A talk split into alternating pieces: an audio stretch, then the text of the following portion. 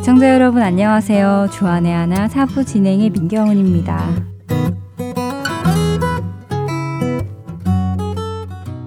내 손 안에 작은 세상이라는 말을 들어보셨는지요? 요즘에 스마트폰을 가리켜 이렇게 내 손 안에 작은 세상이라고 말을 하는데요. 그도 그럴 것이 핸드폰의 기능이 다양해져서 핸드폰으로 영화도 보고 쇼핑도 하고 은행도 가고 메일도 보내고 또 기타 필요한 정보도 얻는 등 정말 손안에서 안 되는 일이 없을 정도입니다. 이렇게 언제 어디서든지 장소와 시간에 상관없이 모든 일을 할 수 있게 해준 핸드폰. 이제는 그 핸드폰으로 저희 할텐 서울 복음방송도 청취하실 수 있게 되었습니다. 1부부터 방송을 들으신 분들은 이미 알고 계실 텐데요. 저희 복음방송의 새 홈페이지와 앱이 오픈되었습니다. 그래서 4부에서는 아이폰 앱을 통해 방송을 청취하실 수 있는 방법을 안내해 드리려고 하는데요. 아이폰을 가지고 계신 분들은 잠시만 핸드폰을 살펴봐 주시겠어요? 아이폰을 보시면 앱스토어라는 파란색 아이콘이 있을 것입니다. 그 아이콘을 누르시고 검색을 터치하셔서 Heart and Seoul을 입력하시면 되는데요. H-E-A-R-T 띄고 A-N-D 띄고 S-E-O-U-L을 입력하시면 저희 Heart and Seoul 복음 방송 앱이 나타납니다. 나타난 그 앱을 클릭하시면 install 혹은 설치라는 버튼이 나오는데요. 그럼 그 버튼을 눌러주세요. 그러면 할텐 서울 복음방송의 앱이 여러분의 전화기에 설치가 됩니다. 이렇게 앱을 설치하신 후 복음방송 앱에 들어가시면 한국어 방송 듣기를 통해 매주의 방송을 들으실 수 있고요. 또 연락하기를 통해 저희와 쉽게 연락하실 수 있습니다. 혹시 다른 궁금하신 점이 있으시면 본 방송사 사무실로 연락 주세요. 친절하게 답변해 드리겠습니다. 사무실 전화번호 602-866-8999입니다. 찬양 후에 사부 계속해서 이어집니다.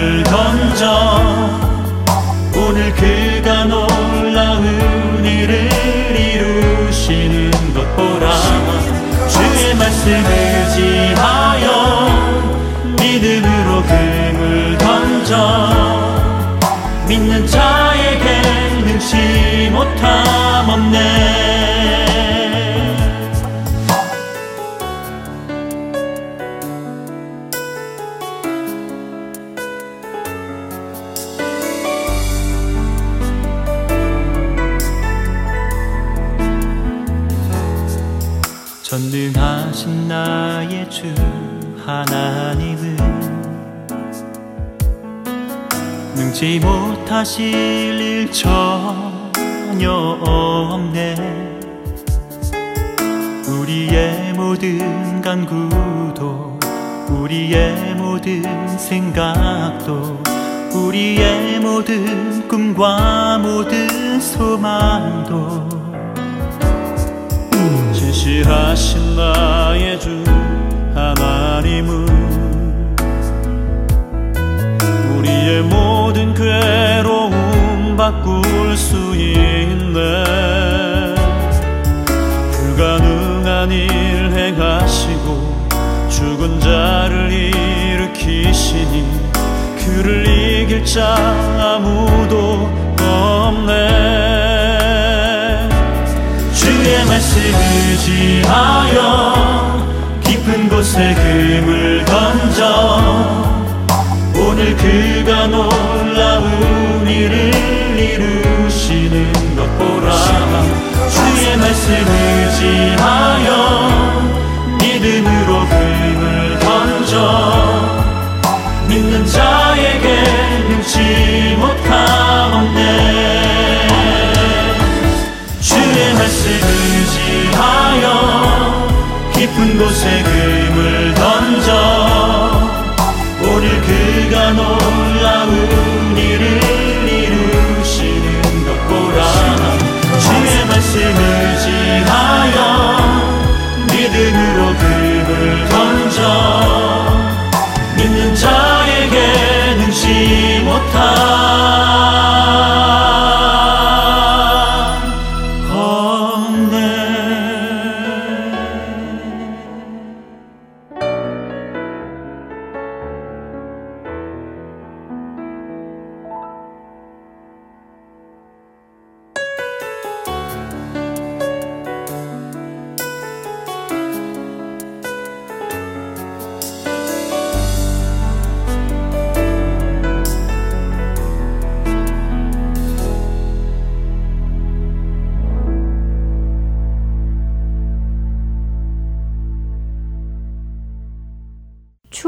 출애굽한 이스라엘 백성들을 통해 저는 저의 모습을 참 많이 발견하게 되는데요.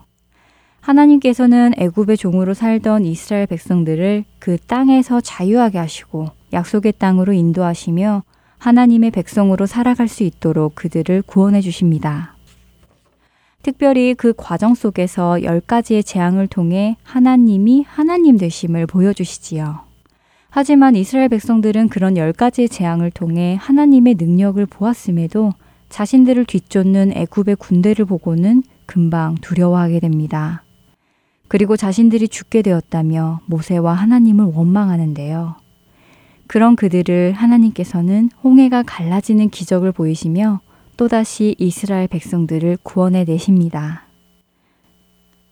하나님의 능력을 맛본 이스라엘 백성들은 자신들을 뒤쫓던 애국 군대가 홍해에 빠져 죽는 모습을 바라봅니다. 이 놀라운 광경을 목격한 그들은 또다시 하나님께 감사하며 찬양하지요. 그러나 이런 찬양도 잠시 광야의 어려운 상황을 만나게 되자 그들은 또다시 하나님을 원망합니다. 이스라엘 자손이 그들에게 이르되 우리가 애굽 땅에서 고기 가마 곁에 앉아 있던 때와 떡을 배불리 먹던 때에 여호와의 손에 죽었더라면 좋았을 것을 너희가 이 광야로 우리를 인도해 내어 이 온 회중이 줄여 죽게 하는도다. 출애굽기 16장 3절의 말씀입니다. 그리고 다음 장인 출애굽기 17장 3절에서도 그들은 원망을 늘어놓습니다. 거기서 백성이 목이 말라 물을 찾음에 그들이 모세에게 대하여 원망하여 이르되 당신이 어찌하여 우리를 애굽에서 인도해 내어서 우리와 우리 자녀와 우리 가축이 목말라 죽게 하느냐. 노하기를 더디하시는 하나님께서는 이런 그들의 이야기를 들어주셔서 매출하기를 먹이기도 하시고 매일같이 만나를 주시고 쓴 물을 단 물로 변화시켜 주시기도 하십니다. 자신들의 요구가 채워지며 하나님께 감사하고 힘든 상황에 처해지며 하나님을 원망하고 또 자신들이 살기 편해지며 하나님을 찬양하고 어려운 일을 만나면 또 하나님을 원망하는 이런 그들의 모습이 정말 저의 모습과 너무 닮아 있다는 생각이 듭니다. 이런 저의 모습을 느낄 때쯤 빌립보서 4장 11절과 12절의 말씀이 다가왔습니다. 내가 궁핍함으로 말하는 것이 아니니라. 어떠한 형편에든지 나는 자족하기를 배웠노니 나는 비천에 처할 줄도 알고 풍부에 처할 줄도 알아 모든 일 곧 배부름과 배고픔과 풍부와 궁핍에도 처할 줄 아는 일체의 비결을 배웠노라.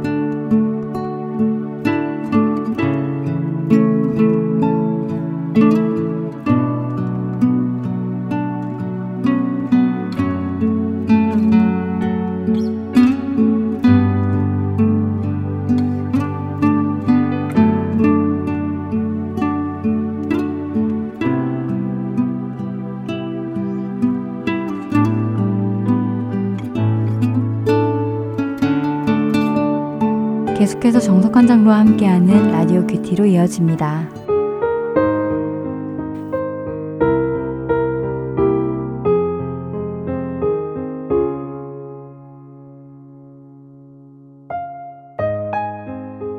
형제들아 너희를 부르심을 보라 육체를 따라 지혜로운 자가 많지 아니하며 능한 자가 많지 아니하며 문보를 좋은 자가 많지 아니하도다 그러나 하나님께서 세상에 미련한 것들을 택하사 지혜 있는 자들을 부끄럽게 하려 하시고 세상에 약한 것들을 택하사 강한 것들을 부끄럽게 하려 하시며 하나님께서 세상에 천한 것들과 멸시받는 것들과 없는 것들을 택하사 있는 것들을 폐하려 하시나니 고린도전서 1장 26절로 28절의 말씀입니다.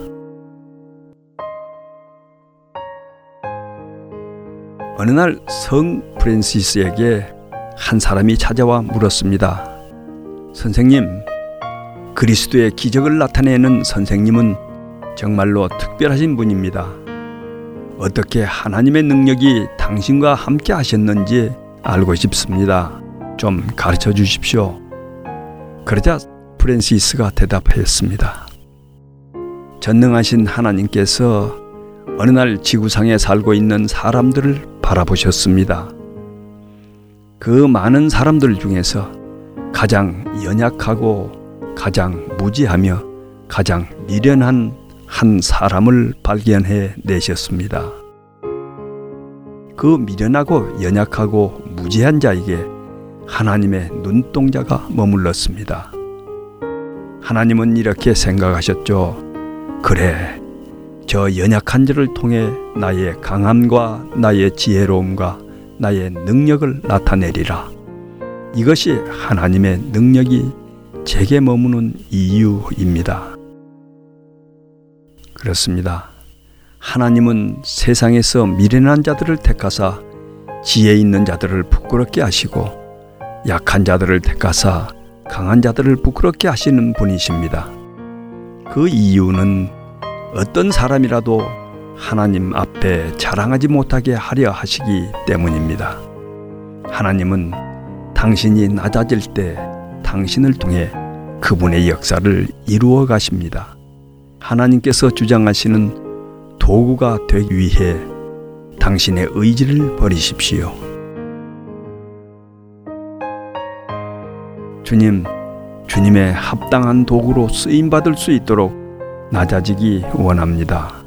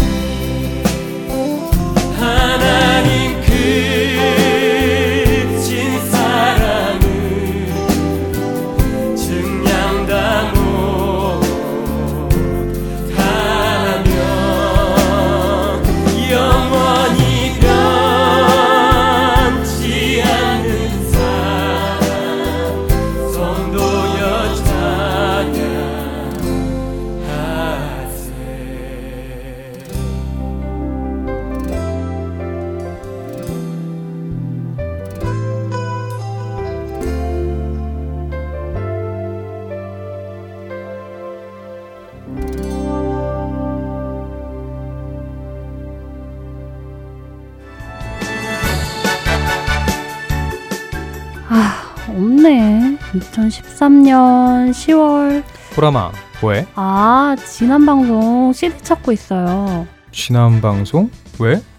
오빠도 알지? 채충이 칼럼 그 프로그램 너무 좋았는데 다시 듣고 싶은데 CD가 더 없어. 아, 그거 CD가 없어도 들을 수 있는 방법이 있긴 있는데 알려줘 말어. 아, 진짜? 나도 알려줘요. 홈페이지에 들어가 보면 이미 프로그램별로 구분해서 올려놓았던데. 자, 여기 봐봐. 여기 다 있네. 자, 그럼 들어볼까?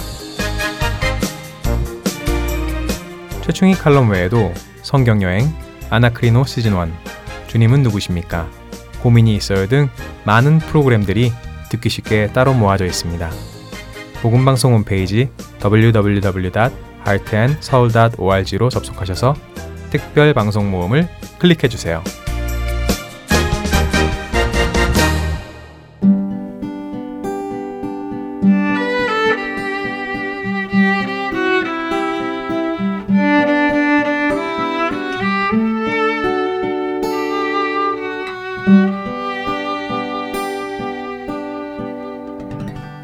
성경 강해로 이어집니다.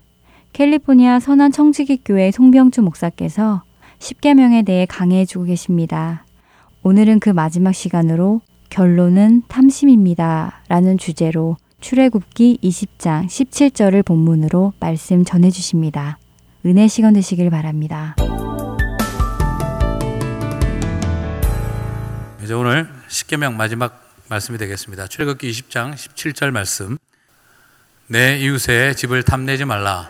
내 이웃의 아내나 그의 남종이나 그의 여종이나 그의 소나 그의 낙이나 무릇 내 이웃의 소유를 탐하지 말라. 아멘. 자, 이제 오늘 십계명의 대단원의 막을 내리겠습니다. 자, 오늘 이제 십계명에 대해서 우리가 십계명이 가지고 있는 오늘 신약적인 의미와 그리고 또 어원적인 의미 그리고 또 신약 시대에서 예수님과 바울은 어떻게 보았는지를 좀 살펴보면서 오늘 17절 이 열 번째 계명의 의미들을 좀 정리해 보도록 하겠습니다. 자, 먼저 첫 번째로 이 17절이 갖는 열 번째 계명이 갖는 신학적 의미를 좀 나누도록 하겠습니다. 십계명에 대한 많은 오해 중에 하나가 십계명은 행위에 대한 율법이다라고 생각을 많이 합니다. 그래서 십계명은 우리로 하여금 어떤 어떤 행동과 윤리적인 어떤 행동들을 비윤리적인 행동들을 잘못하지 않도록 이렇게 바로잡는 역할을 한다라고 생각을 합니다. 하지만 십계명은 행위를 강조하는 율법이 아니라 오히려 우리의 마음의 중심이 하나님 앞에 바로 서 있는지 우리의 마음에 대해서 도전하는 계명이다라고 저는 말씀드리고 싶습니다. 어, 십계명의 가장 중요한 결론, 그 십계명의 핵심 메시지를 찾으라고 한다면 저는 오늘 1계명보다 오히려 이 열 번째 계명이 더 핵심 메시지다라고 말할 수 있다라는 것입니다. 우리는 생각할 때 1계명이 더 중요하지 않나 생각을 합니다. 그러나 오늘 우리의 마음의 탐심을 바로 잡으라고 한 열 번째 계명이 저는 이 10계명 중에 딱 하나만 뽑으라고 한다면 오늘 이 열 번째 계명이 가장 중요한 것이다라고 말씀드리고 싶어요. 오늘 열 번째 계명은 우리의 행위가 문제가 아니라 마음의 탐심에 대해서 문제가 있다라고 도전을 하고 있는 것입니다.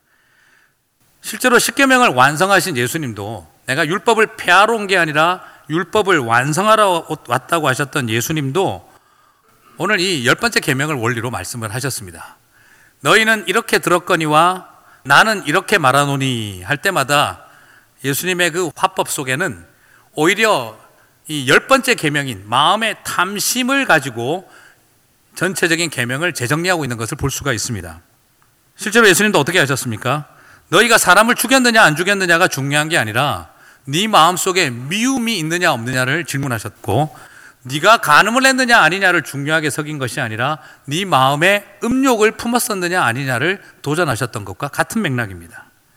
그래서 십계명은 말 그대로 이 열 번째 계명이 앞에 아홉 개 모든 것보다 더 중요한 부분이다라고 말할 수 있습니다. 그래서 십계명을 처음부터 열 번째 계명을 중심으로 쭉 정리해 한번 보겠습니다. 마음의 탐심은 하나님 외에 다른 신을 섬기게 만듭니다.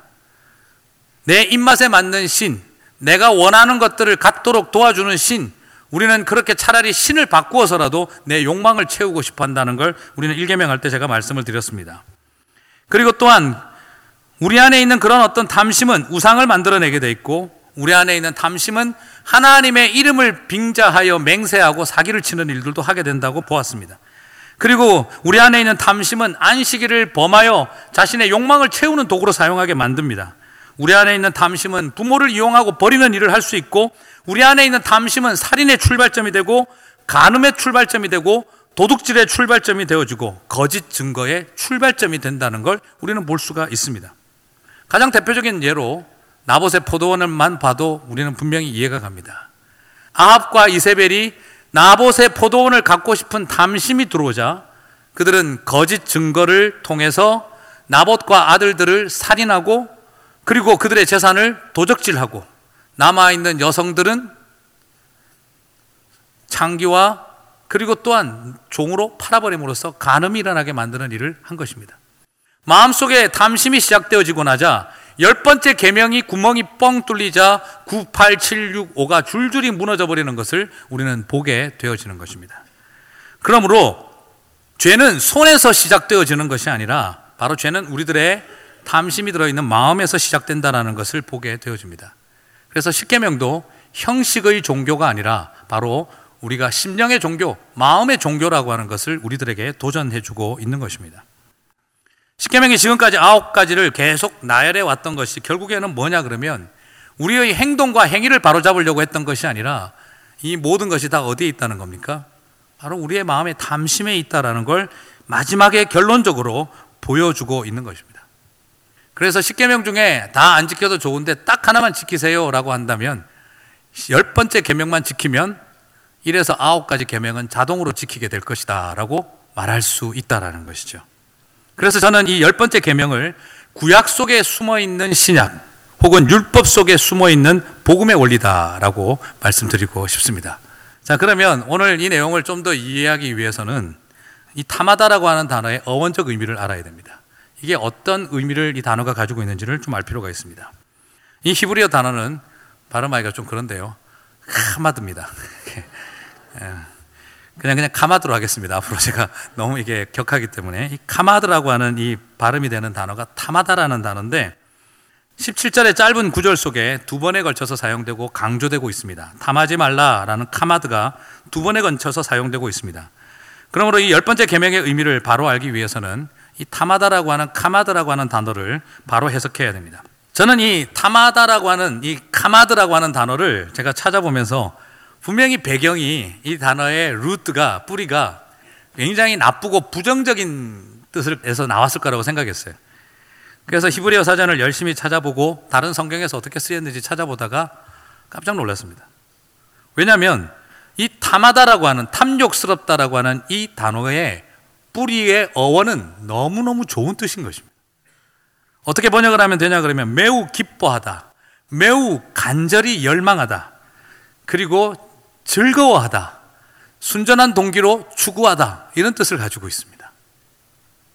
그런데 이런 좋은 뜻을 가진 단어에서 뜻이 뭐로 쓰인다는 거죠? 탐욕스럽다. 그리고 욕망을 가지고 있다. 이런 나쁜 뜻으로 쓰인다는 것입니다. 쉽게 말해서 우리가 생각할 때 이 탐하다라는 말이 가진 뉘앙스는 더럽다, 욕망으로 가득 차 있다, 악하다, 뭐 이런 것에서 당연히 나와야 될 거라고 생각하는데 그 뿌리가 기뻐하다, 즐거워하다, 순전하게 추구하다, 그리고 기쁘게 열망하다. 뭐 이런 뜻에서 나왔다라는 거예요. 제가 이걸 보고 뭐가 사전이 잘못됐나 생각할 정도로 깜짝 놀라고 말았습니다. 여러분, 탐하다라는 말은 두 얼굴을 가지고 있습니다. 한쪽으로 쓰이면 매우 기쁘게 열망하다, 즐거워하며 추구하다, 순전하게 열망하다. 다른 쪽은 욕망으로 가득하다, 탐욕스럽다라는 단어로도 쓰인다는 겁니다. 죄의 기원이 되고 더러운 탐욕이 되는 단어가 어원적으로는 매우 좋은 뜻에서 출발했다는 것은 큰 도전이 되고 당황스럽습니다. 여러분, 탐욕스럽다라고 하는 단어는 어원이 없습니다. 탐욕스럽다는 단어의 어원은 좋은 것이 썩었다라는 뜻입니다. 여기서 우리는 굉장히 귀한 영적 도전을, 교훈을 바라보게 됩니다. 한 단어가 매우 좋은 뜻으로 쓰이면서 동시에 가장 나쁜 뜻으로도 쓰일 수 있다라는 것입니다. 마치 우리의 모습 같다는 겁니다. 교회를 세우고 목회자로서 교회를 섬기면서 처음부터 탐욕스럽게 목사 된 사람 없고 처음부터 탐욕스럽게 교회 개척한 사람 없습니다. 처음에는 향기로운 과일이었고 달콤한 과일이었는데 그것이 변질되어지니까 처음에는 순전하게 열망하고 처음에는 즐겁게 추구하던 것이 나중에는 욕망으로 추구하기 시작하고 그것이 탐욕으로 변해가고 변질되더라는 것입니다. 시작부터 틀려먹은 사람은 없다 이 말이에요. 시작부터 탐욕 덩어리로 시작된 것이 아니다라는 겁니다. 시작은 기쁜 것이었고 선한 것이었고 순수한 열망이었는데 세월이 흘러가며 그것이 탐욕스러운 축으로 변질되더라는 것입니다. 우리는 여기서 굉장히 귀한 영적 도전을 받습니다. 순수한 마음으로 신앙생활 시작했다가 썩어가는 과일처럼 냄새나기 시작한다는 것입니다. 순전한 마음으로 직분을 추구했다가 흘러가며 그 직분이 독이 되기 시작하더라는 것입니다.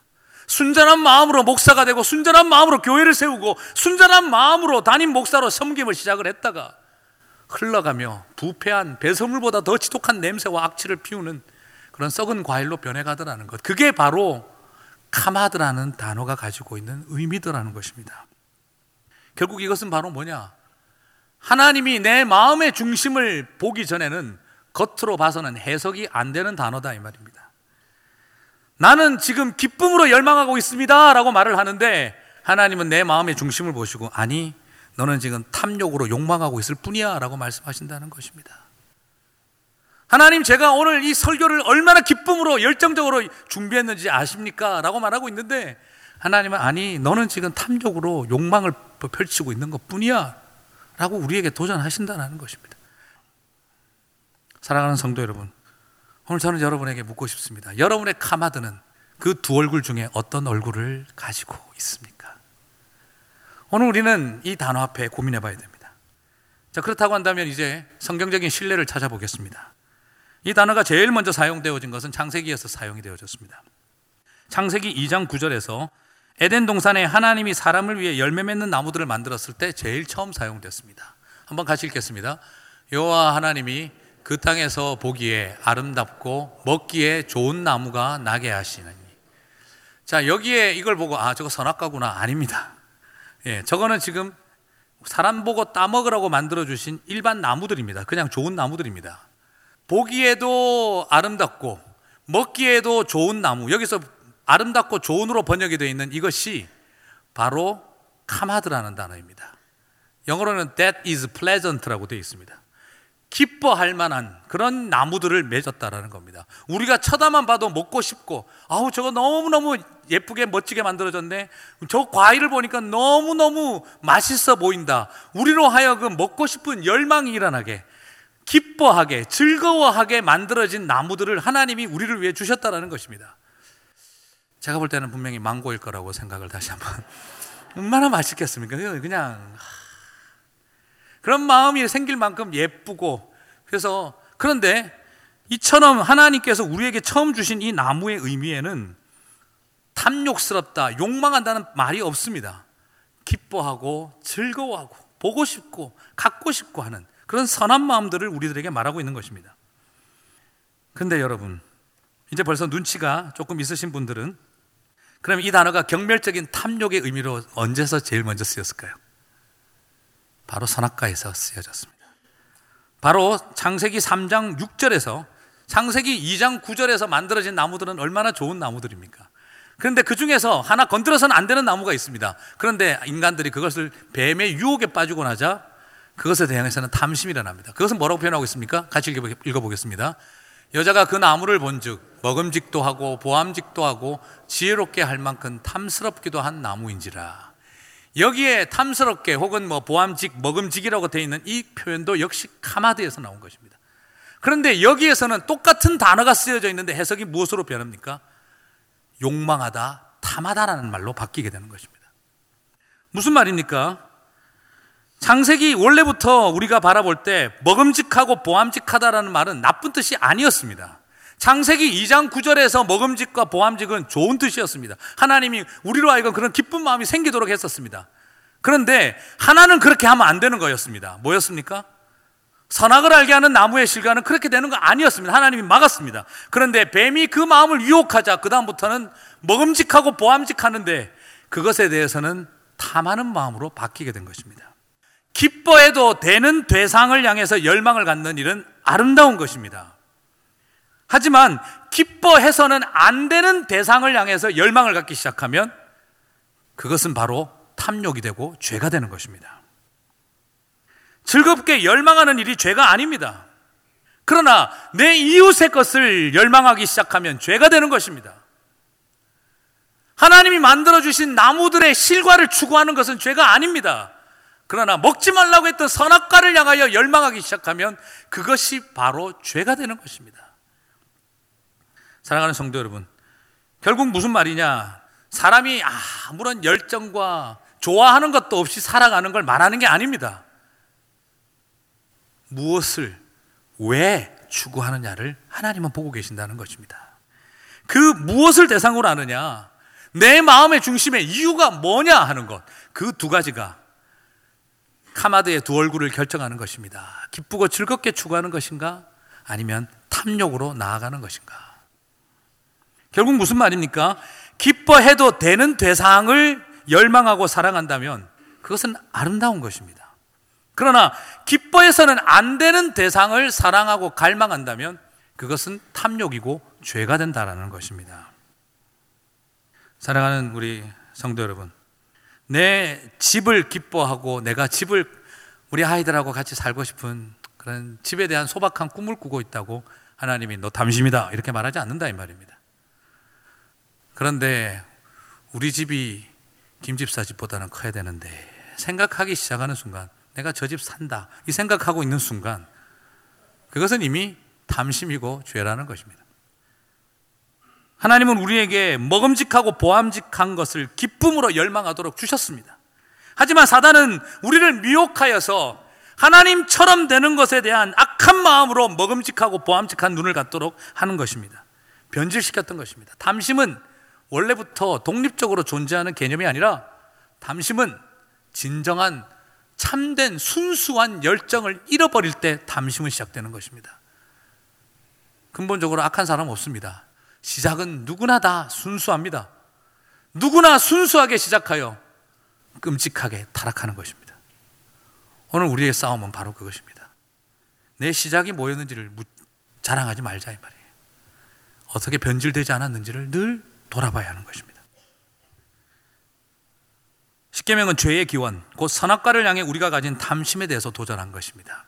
십계명은 그저 우리로 하여금 착하게 살아라 하는 그걸 윤리를 가르친 것이 아니라 바로 아담과 하와가 가졌던 그 탐심, 그로 인하여 시작되어진 원죄를 이제는 바로잡고 뒤집는 구속사의 전환을 일으키자라고 하는 하나님의 그 시위가 우리들에게 드러난 것입니다. 열 번째 계명을 놔둔 이유는 이제 원죄를 향한 아담과 하와가 쓰러지게 만들었던 원죄를 향한 하나님의 카운터 펀치가 시작되어졌다라는 걸 이 열 번째 계명은 우리들에게 보여주고 있는 것입니다. 행위나 율법을 고치라는 것이 아니라 원 복음을 회복하게 하는 것이었습니다. 그럼 이 담심은 어떻게 시작되어지나? 오늘 십계명 열 번째 계명은 이게 비교하는 마음 때문이라고 우리들에게 보여주고 있습니다. 비교 심리가 바로 담심의 출발이라는 걸 보여줍니다. 인간은 태초부터 하나님과 비교하면서 담심을 갖게 됐습니다. 아담과 하와가 담, 하나님을 향해서 비교하면서부터 담심을 갖게 됐습니다. 그리고 나서 이제 살아가면서 이웃의 것들과 비교하는 마음이 일어나기 시작하면서부터 담심이 일어납니다. 사람 마음속에는 참 어려운 게 이 박탈 보상 심리가 있어요. 이게 뭐냐 그러면 아, 물론 사회적 박탈을 당하는 것들이 있어요. 그런 것들은 좀 문제가 되지만 개인적으로 그냥 하나님이 주신 축복과 재능, 달란트 중에도 없는 게 있고 있는 게 있어요. 그런데 없으면 그냥 없는 것으로 여겨야 되는데 또 다른 것을 나에게 주셨다라는 걸 봐야 되는데 또 다른 것을 주신 것은 안 보이고 없다는 것을 빼앗긴 것이라고 자꾸 생각합니다. 박탈당했다라고 생각하는. 그러면 빼앗겼기 때문에 나는 보상받아야 된다 생각하고 그리고 그걸 못 받게 되어지면 누군가를 미워하고 원망하기 시작을 하는 겁니다. 하나님을 향해서도 원망하게 되어지고. 거기서부터 담심이 시작되어집니다. 그게 참 사람 마음이 그래요. 오늘 본문 17절에서도 내 이웃이라고 하는 표현만 세 번 나옵니다. 그리고 그의라고 하는 표현도 한 번 나옵니다. 그래서 도합 네 번에 걸쳐서 비교하는 단어들이 나오고 탐심과 연결이 되어져 있습니다. 결국 탐심의 출발은 비교하는 마음입니다. 여러분, 탐심대로 다 가지면 행복할까요? 네. 말은 아니라는 걸 아는데 마음은 그렇지가 않죠. 어, 제가 부부 세미나에서 들었는데요. 한 가정사역 기관에서 20년 이상 결혼 생활을 하신 부부들에게 설문조사를 하는데 그 중에 질문 중에 하나가 다시 결혼한다면 지금의 배우자와 다시 결혼하겠는가 하는 질문을 했대요. 놀랍게도 90%가 아니요 라고 대답을 했다는 것입니다. 오늘 집에 가면서 당신은 예야 노야 물어보지 마세요. 서로 가슴 아파요. 그죠? 자, 그래서 그 통계를 들었던 목사님이 그 교회 가정사역 세미나에서 부부 세미나 하면서 세상에 90%가 no라고 했습니다. 오늘 이제 우리 부부 세미나도 잘 마치고 했으니까 여러분 중에는 이제 다시 결혼한다면 지금 있는 이 배우자와 결혼하기로 결심하시는 분 손들어 보라고 했더니 아무도 안 들더라는 것입니다. 순간 당황을 해가지고 전부 다 눈치를 보고 있는데 갑자기 연세 많으신 할머니 한 분이 손을 탁 드시더라는 거예요. 그래서 목사님이 너무 감동을 하셔가지고 아니 두 분이 얼마나 금실이 좋으시길래 이렇게까지 그 연세까지 사랑하고 다시 결혼하고 싶은 마음이 드십니까? 부럽습니다. 우리 배워야 합니다. 이게 사랑입니다. 그랬더니 그 할머니가 그게 아니고 이러더라는 거예요. 그게 무슨 말이신지 그놈이 그놈이요 이렇게 대답을 하시더. 그래도 내가 올해 길들인 놈이 좀 더 낫겠지 이렇게 대답을 하시더라는 겁니다. 아, 제가 그 이야기 듣고 얼마나 웃었는지 한참을 웃었어요. 정말 뭐 말 그대로 다 가진다고 행복하겠느냐 이 말인 것이죠. 예. 그 할머니는 알고 계신 거예요. 뭐 때로는 이웃의 배우자가 더 괜찮아 보일 것 같고 또 저 사람하고 한번 살아봤으면 나도 참 행복했을 텐데 하는 생각이 들어 본 적도 있었지만 막상 살아보니까 그놈이 그놈이더라 하는 걸 그 할머니의 결론이시더라는 거죠. 우리 안에 그렇습니다. 탐심이라는 것은 로맨스의 이름으로 나타나기도 하고 탐심이라고 하는 것은 성공에 대한 비전이라는 이름으로 나타나기도 하고 탐심이라고 하는 것은 행복을 추구하고 싶은 꿈이라고 나타나기도 하는데 그러나 하나님 보시기에 때로는 우리가 내 안에 있는 욕망과 야망을 숨긴 채 그것이 무슨 거룩한 것처럼 속이는 일들이 많이 있다라는 것입니다. 그 말이 맞습니다. 우리 모두에겐 다 나와 하나님만 아는 내 속내가 있습니다. 남들에겐 그것을 거룩하고 위대한 일로 포장하고 있지만 그것은 결국 내 마음에 숨겨져 있는 탐심이더라는 거죠. 하나님하고도 비교한 우리가 누구랑 비교를 못하겠습니까? 그것이 우리 안에 죄의 출발이다라는 것입니다. 오히려 이 본문 속에는 우리가 또 하나 중요하게 해야 될 건 일반적인 평민들을 대상으로 성도들을 대상으로 하는 메시지이기도 하지만 오늘 이 본문들은 출애굽의 그 원독자들의 입장에서는 바로 권력의 남용에 대해서 도전하고 있는 것입니다. 왜냐하면 유대인들이 이 출애굽기에 이 십계명을 받을 때 어떤 상황이었습니까? 탐욕스러운 이집트의 권력가들과 그 이집트인들의 빼앗기고 찢기고 죽임당하고 강탈당하는 경험들을 할 만큼 했던 노예 신분들 아니었습니까? 그래서 하나님은 오늘 이 계명을 통해 너희들이 권력을 가지고 힘을 가졌다고 하여 이웃의 것을 넘보지 말라라고 하는 권력 남용을 막는 중요한 메시지를 담고 있습니다. 당시 사회에서 이웃의 집과 아내와 나귀와 종을 탐내고 빼앗을 수 있는 존재들은 일반인들이 아니라 권력가들이었습니다. 권력의 상징은 이웃의 집과 아내도 빼앗을 수 있는 힘을 가지고 있었습니다. 그것은 우리가 뭐 조선 시대만 해도 안 봐도 다 압니다. 지방의 관리들이 그냥 예뻐 보이는 이웃 집에 뭐 그냥 아내가 있으면 어떻게든지 그 집안을 끝장을 내서라도 자기의 첩으로 삼는 일들 우리는 한두 번 본 이야기가 아닙니다. 고대 사회에 이것은 당연한 일이었습니다. 집과 아내와 나귀와 종을 탐내는 일, 그것은 일반인들이 할 수 있는 일이 아니라 권력가들의 마음 상태를 말하는 것입니다. 결국 무슨 말이냐? 여러분 기억하시지 않습니까? 나봇의 포도원에서도 결국 무엇이었습니까? 왕이 포도원 하나를 향한 가졌던 탐심 하나가 결국에는 죽음과 아들들을 다 죽이고 빼앗고 끝장나버리는 도둑질까지 다 이어졌던 것입니다. 그리고 또한 다윗이 바세바를 범하던 그 사건에서도 그 탐심 하나로 자기 부하도 죽이고 다 할 수 있는 일들이었습니다. 말 그대로 이런 일들은 권력형 비리와 관련되어진 일들과 연관이 되어 있었습니다. 아브라함도 어땠습니까? 아브라함도 멀리 내려왔다가 이집트에 갔었을 때도 뭘 걱정합니까? 당신이 사라가 아름다우니 사람들이 너를 좋게 여기면 나를 죽이고 너를 빼앗아 갈까 두렵다라고 이야기를 하지 않았습니까? 그것이 두 번에 걸쳐서 일어났습니다. 결국 무엇을 말합니까? 그 당시 시대의 사람들은 권력을 가졌거나 터줏대감들이 이방인들 오면 그 사람을 죽여버리고 그 자식들 죽여버리면 그 여성들은 종으로 그 여성들은 장기로 마음껏 자기들이 삼을 수 있었고 그 재산들은 공유재산으로 나눠 가져버린 것입니다. 그렇기 때문에 오늘 이 일들이 일어나는 일은 항상 뭐하고 연관이 되어 있느냐? 권력형 비리와 연관성을 가지고 있습니다. 그렇기 때문에 오늘 이 메시지는 결국 뭘 말하느냐? 사회적 약자들을 권력형 비리로부터 보호하고자 하는 것입니다. 이미 1계명부터 9계명을 우리가 다 살펴봤지만 거기에도 사회적 약자를 보호하는 법안이라는 걸다 봤습니다. 지금까지. 10계명은 결국 뭘 말하느냐? 생각조차 하지 마라 이 말입니다. 마음에 마음까지도 품지 마라 하는 것. 하나님은 이 열 번째 계명을 통해 권력가들이 자신들의 권력을 남용하여 다른 사람들의 재산과 권력에 찍히면 회사가 망하는 일을 한두 번 봤습니까? 이런 현상들이 일어나는 모든 것들에 너네들은 생각조차도 하지 마라. 아예 그냥 열 번째 계명으로 틀어막아 버린 것을 보게 되는 것입니다. 오늘 우리는 여기에서 굉장히 강력한 하나님의 약자 보호에 대한 원리를 다시 한번 보게 됩니다. 그리고 이런 현상은 신약 시대에 와서 어떻게 또 일어나고 있습니까? 예수님은 탐욕에 대해서 두 번에 걸쳐서 직접적인 표현을 사용을 합니다. 직접 화법으로 사용하는데 그 모든 것이 다 종교 지도자들과 관련이 되어 있습니다. 누가복음 11장 39절 한번 보겠습니다. 같이 읽겠습니다. 주께서 이르시되 너희 바리새인은 지금 잔과 대접의 겉은 깨끗이 하나 너희 속에는 탐욕과 악독이 가득하도다. 여기 사용되어져 있는 탐욕이 바로 십계명의 탐욕을 헬라어로 번역한 단어입니다. 결국 무슨 말입니까? 이 탐욕을 가지고 살아가는 자들을 향해서 회개를 촉구하시는 그 자리에 주 대상이 일반 평민들을 대상으로 한 것이 아니라 영적 지도자라고 생각하고 있는 바리새인들과 그리고 율법 교사들을 향해서 너희들 속에 악독이 가득하고 탐욕이 가득하다라고 도전했던 것입니다. 오늘 이 탐심을 던지라고 했던 대상들은 바로 종교 지도자들이었습니다.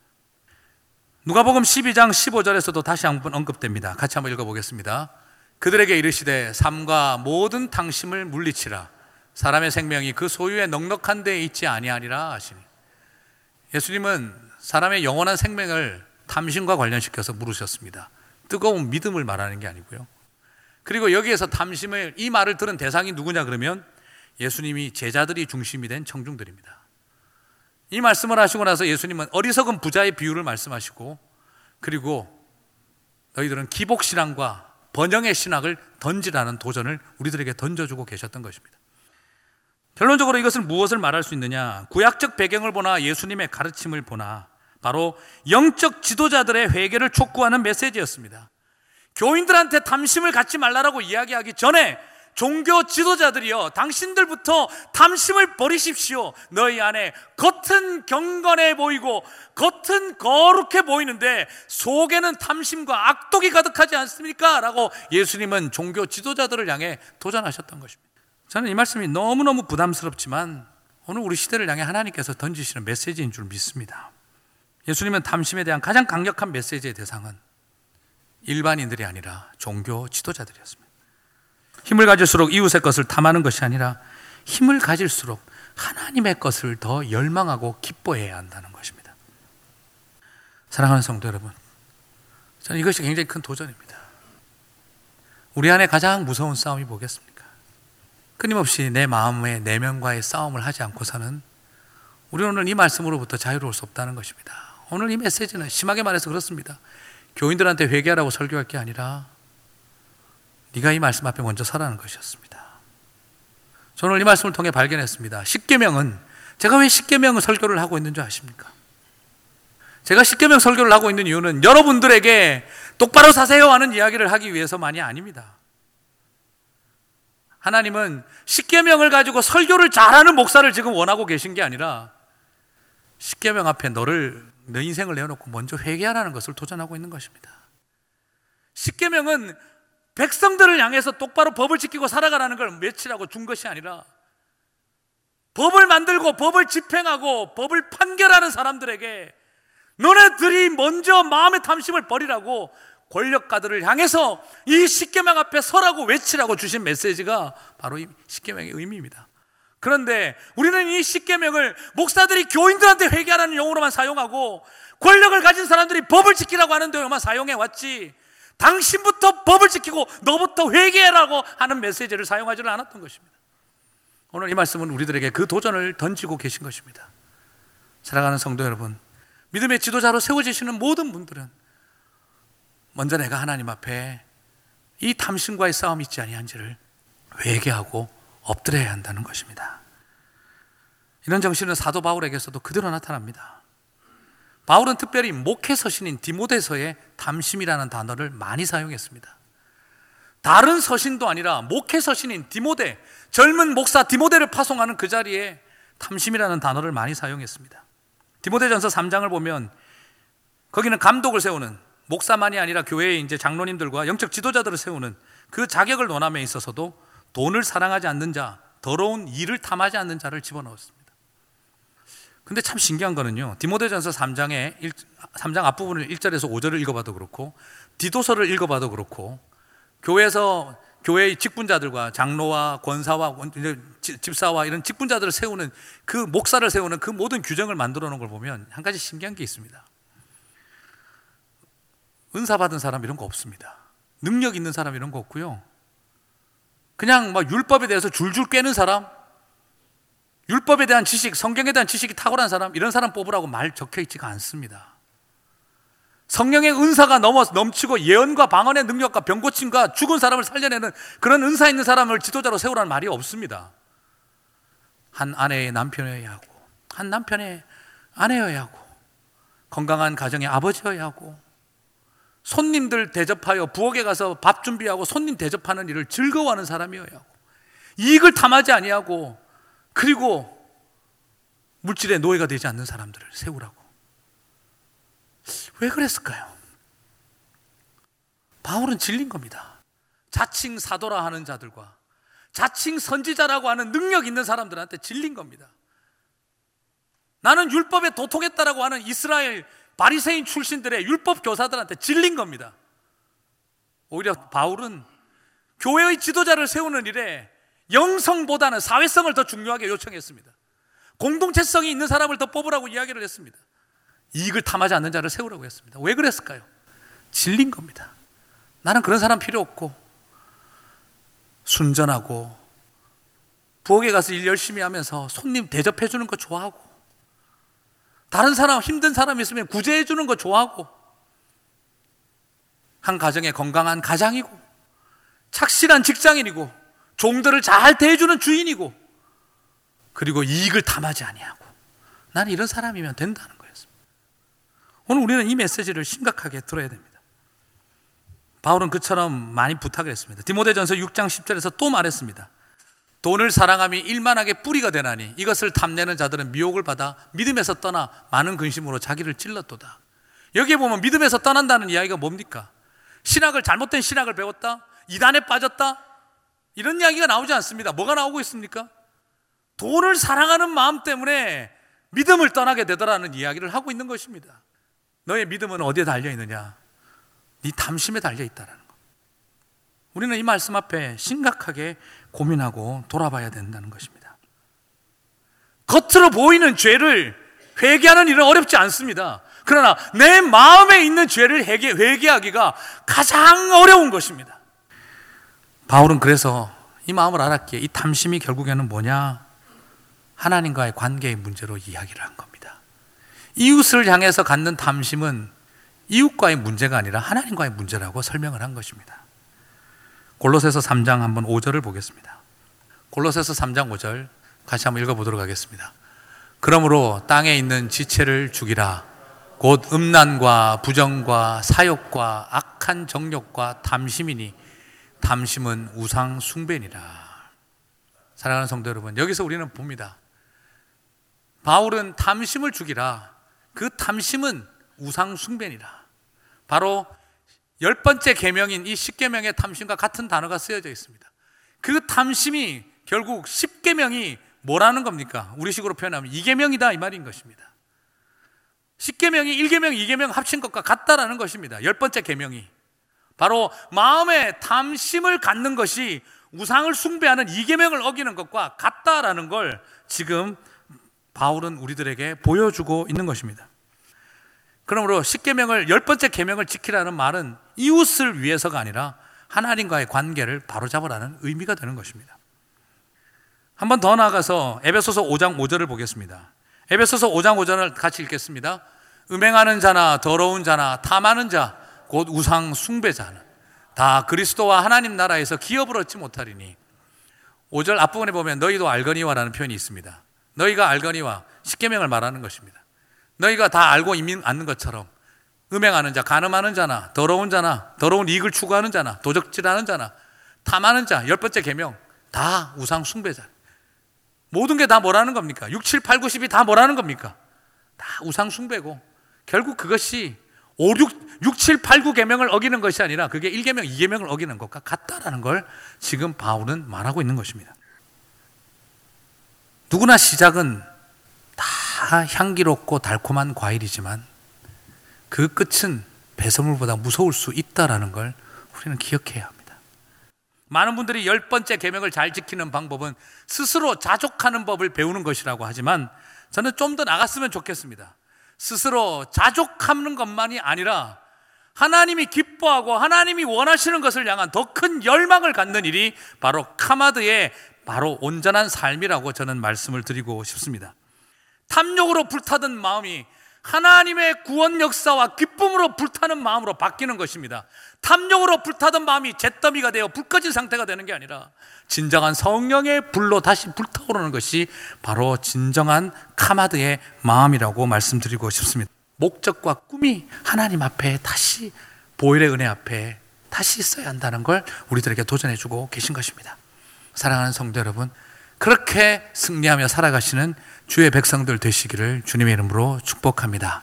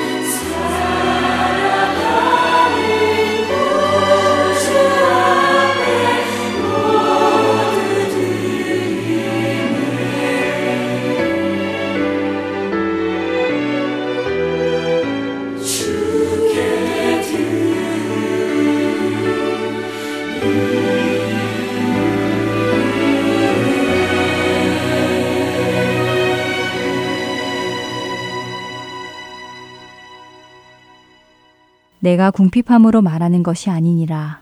어떠한 형편에든지 나는 자족하기를 배웠노니 나는 비천에 처할 줄도 알고 풍부에 처할 줄도 알아 모든 일 곧 배부름과 배고픔과 풍부와 궁핍에도 처할 줄 아는 일체의 비결을 배웠노라. 빌립보서 4장 11절과 12절의 말씀입니다. 사도 바울은 어떻게 이런 고백을 할 수 있었을까요? 어떻게 비천에 처했을 때도 만족하고 배고픔과 궁핍함 속에서도 만족할 수 있었을까요? 그랬습니다. 사도 바울은 그 모든 상황, 비천과 풍부, 배부름과 배고픔, 풍부와 궁핍, 이 모든 상황을 주관하시고 허락하시는 분이 바로 하나님이심을 깨달았습니다. 나에게 일어나는 모든 상황을 알고 계실 뿐 아니라 주장하고 계시는 분이 하나님이신 것을 깨달았습니다. 그렇기에 그 모든 것을 허락하시는 주님 안에서 사도 바울은 만족할 수 있었던 것입니다. 왜냐하면 주께서 그와 함께 하셨기 때문이지요. 그는 주 안에 거하였기에 그런 고백을 할 수 있었던 것입니다. 그래서 사도 바울은 다음 절인 13절에 내게 능력 주시는 자 안에서 내가 모든 것을 할 수 있느니라 라고 고백하는 것입니다. 이스라엘 백성들이 나쁜 상황을 만나게 되어 불평, 불만을 내어놓았던 이유는 그들이 자신들과 동행하시는 하나님을 보지 못했기 때문입니다. 자신들을 인도하여 약속의 땅을 주기 원하시는 하나님의 마음을 보지 못했기 때문이었습니다. 제 삶의 여러 상황 속에서 불평, 불만이 나오는 이유 역시 마찬가지일 것입니다. 그 어려운 순간에도 그 상황을 주관하시는 하나님을 보지 못하기 때문이지요. 이제는 상황이 아니라 환경이 아니라 그 모든 상황과 환경까지도 지배하시고 주관하시는 주님을 바라보기 원합니다. 저를 어둠 속에서 건져내어 빛으로 부르신 그분의 인도하심을 보기를 원합니다. 그분을 바라볼 때 저 역시 사도 바울처럼 내게 능력 주시는 자 안에서 제가 모든 것을 할 수 있으며 모든 상황에서 자족할 수 있을 것입니다. 사도 바울의 이 믿음의 고백이 우리 모두의 고백이 되기를 소망합니다. 다음 한 주도 주 안에 거하시는 저와 여러분 되기를 소망하며 지금까지 주안의 하나 사부 민경은이었습니다. 한 주간도 평안하세요. 하나님은 너를 지키시는 자 너의 우편에 그늘 되시니 낮의 해와 밤의 달도 너를 잊지 못하리. 하나님은 너를 지키시는 자 너의 환 난을 면케하시리. 그가 너를 도우시리라. 너의 출입을 지키시리라. 눈을 들어 산을 보아라. 너의 도움 어디서 오나. 천지 지으신 너를 만드신 여호와께로다. 천지 지으신 너를 만드신 여호와